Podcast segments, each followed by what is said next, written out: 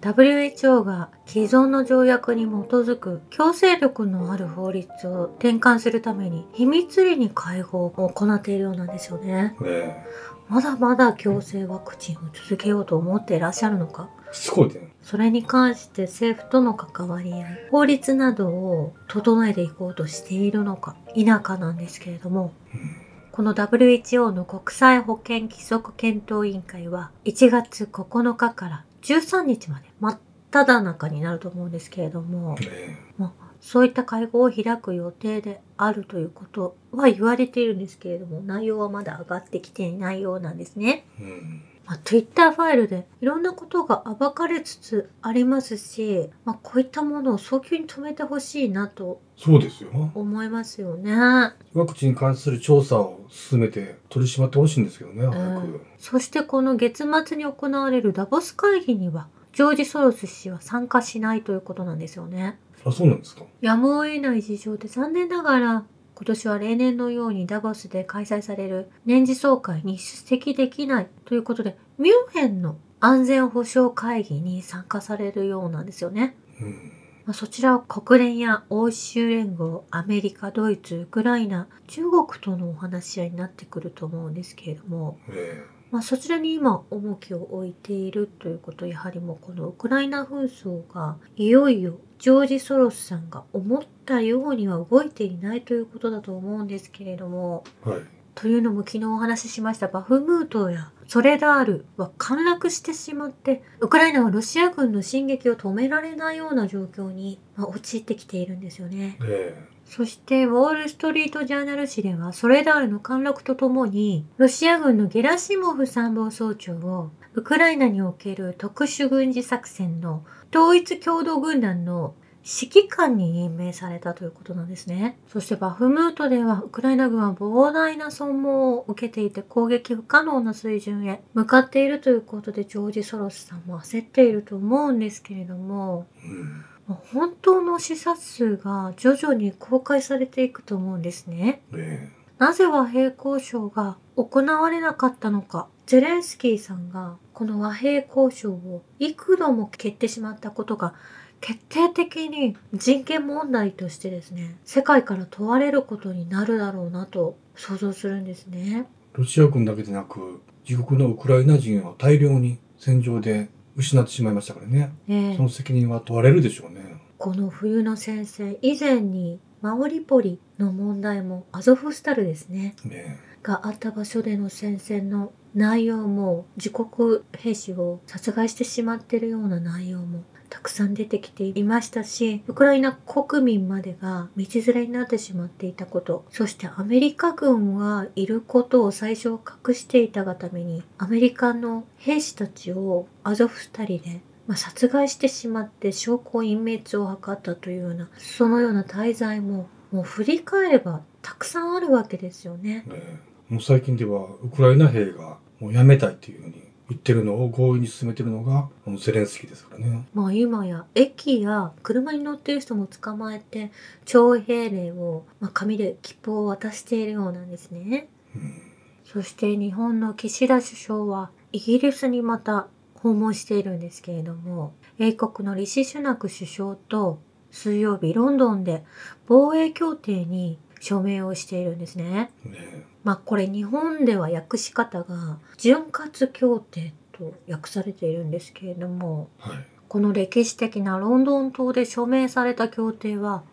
ロンドンが100年以上にわたる両国の最も重要な防衛協定と呼び英国軍の日本への配備を可能にするものであって、まあ、日本の軍備も英国に移動しても構わないというような協定になるんですね。はい。お互いの兵士が両国の中で活動しても構わないという内容になってきているんですよ。それ日本の憲法からして違反してるんじゃないですかもう本当の意味でこの憲法も無視しているような状況だと思いますし何をしたいかというとやはり戦争で味を占めた人たちですねこのアメリカ軍もイギリスもそうなのかもしれないんですけれども自身の自国の兵を使わず武器設備だけをウクライナに置いて遠隔で指示を出しながら戦闘を継続させることを成功としていてまあ、武器が売れ続けるわけでもう笑いが止まらない。痛手も負わないですしね。ええまあ、それを、まあ、ウクライナがもう終わった次は、その台湾有事、中国と戦うという体で、日本を巻き込んで、まあ、フィリピンもそうなんですけれども、まあ、準備を今、着々と進めているということになってくるんですけれども、これはもうワクチンと並ぶ反人道的な国際犯罪ですよね。ええこれが止められない。国民たちはですね、ひどい目に遭わされているわけですけれども、誰がこのお金を欲しているのか、すごく不思議でならないんですけれども、だからこの地球上での大きな問題っていうのが、それを制止する法律なり、強制的な権力みたいなのがないっていうことなんですよね。うんこれは全く関係ないように思いますけれども、はい。まあ、戦争屋がこの世の中を動かしていてその注射自体も、まあ、いわば戦争の兵器であると考えると、まあ、全て同じ人たちがねえ。これ指揮してると思うんですね。はい。実はその人たちっていうのも、だいぶ見えてきてるんですよね。うん今日本では統一教会のお話が持ちきりになっていますけれども実際に今安倍晋三さんがお亡くなりになられた後その後ですねええ統一教会に流れるお金が枯渇してしまっているうん。安倍さんがいなくなった途端にその流れが途絶えてしまったええ。ということはもう日本からはですね統一教会をなくしてしまおうという流れが今国の中で実際に起きていてはい。その事件後に、まあ、いろんな汚職ですとか安倍さんに関わる問題の事件の解決が進められているということをそのお掃除が始まっていると思うんですね。えで実際にアメリカもその統一教会に乗っ取られてしまったような時期が1970年年代後半に実際にあったということえ。あ、そうなんですね。アメリカにおいて統一教会と KCIA 韓国 CIA の政界工作活動が違法な内容で問題に取り上げられたという時期があったようなんですね。これ、統一教会と KCIA っていうのは、ほとんどイコールと考えていいんですかそこのところがちょっとよくわからないんですけれども、まあ、ウクライナの紛争を見ていても、もうなんか最初の頃にお話ししたと思うんですけれども、え私は韓国の方々が、あの、いけないと言ってるのはではなくて、統一教会というそういうグループですね。え。うんまあ、それは宗教ではないと言われていて、カルトであるということ、まあ、性的な問題を扱ったりとか、人権を無視したようなえ動きがもうウクライナの紛争を見ていても感じると思うんですけれども、え。はい。まあ、そういった団体がこの世界を統一しようとしているアメリカにも以前あって日本にもあったという事実を私たちが去年になって気づくわけですよね。いやまあ、日本はバリバリ芸能界も含めてね、その韓国工作員に牛耳られてますけど、うん、レンツも含めてね。うんでもアメリカもその70年代後半に、その KCIA というか、その統一教会がうん結構幅を利かせてアメリカを乗っ取るぐらいの勢いがあったということですよね。そうなんですよね今ニュースでも取り上げられているコラボの問題もはい。全てそうだと思うんですけれども、え慰安婦問題もそれ慰安婦問題を訴えてるのは韓国じゃないですか、えはい。まあ、それらを支援している海外にそういった銅像を置いてみたりとか安倍さんの銅像を台湾に設置しようとしたりしてる動きも、結局、統一教会であり、その資金源が日本財団。まあ KCIA やもういろいろな宗教がそれらに関わっているってもう一括りにできない統一教会の枝葉がですね政府であったり時には他の思いもしない宗教団体であったりうんもう全てつながっている、まあ、財団になっていて私もこれダボスもそうだと思うんですよね。えまあ、この今月末ダボス会議を行われる際に竹中さんも出席なされるんですけれどえも、えまあ彼自体も KCIA 韓国工作員だとも言われています。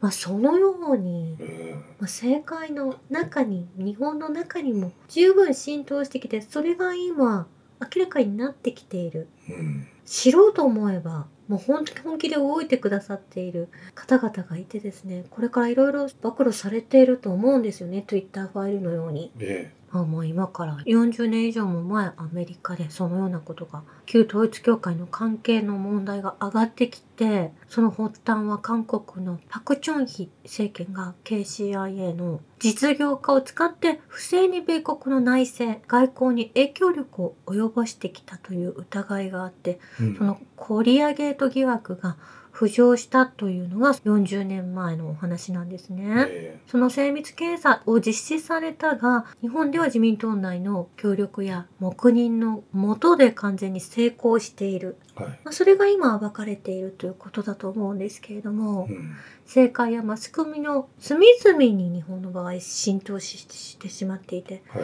ひょっとすると警察までとか、まあ本当自衛隊もそうかもしれないですし、えそのアメリカといえどもまだ KCIA 統一教会が勝ったアメリカの軍がいたり政府がいたりということになってくると思うんですよね。えうん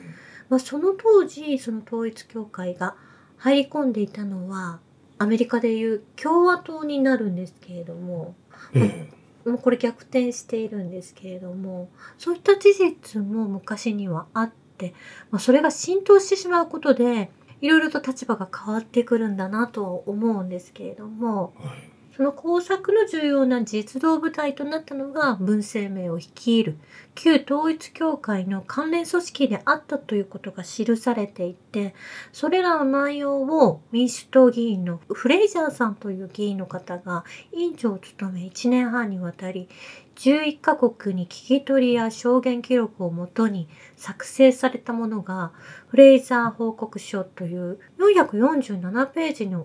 ぶその報告書が残っているんですね。えまあ、統一教会によるアメリカの取り計画を暴いたフレイザー報告書というものがあるようなんですよね。えうんまあ、そのフレイザー議員はその当時の次の選挙で落選させようとする人たちがもちろん現れてくるわけでえ事実フレイザー氏は落選してしまってジョージ・ブッシュは当時の CIA の長官であったのでえうん彼は調査を妨害したり潰すためにありとあらゆることをしたということうんなんですよね。まあ、これ全くそのまま日本でも行われていて、日本は壺を交わされるとか悪徳商法だという問題でしか取り上げられていないかもしれないですけれども、えまあ、本当の意味で、まあ、政府を乗っ取っていく、浸透させる、それが事実日本でも今起きていて、それらを取り払っていかなければいけない。この台湾有事や中国と戦うという目的を、まあ、動かしているのも、今もなお統一教会がの残党が残っていて、これらをコーディネートしていると思うんですね。ええこれはもう統一教会というのが紀藤弁護士さんもおっしゃられていたんですけれども統一教会を宗教団体と考えるから信仰の自由で思考停止してしまうまあ宗教の名を借りた反社会的団体と認識すると捉え方が分かりやすくなってうん変わってくるはずだと言われているんですね。え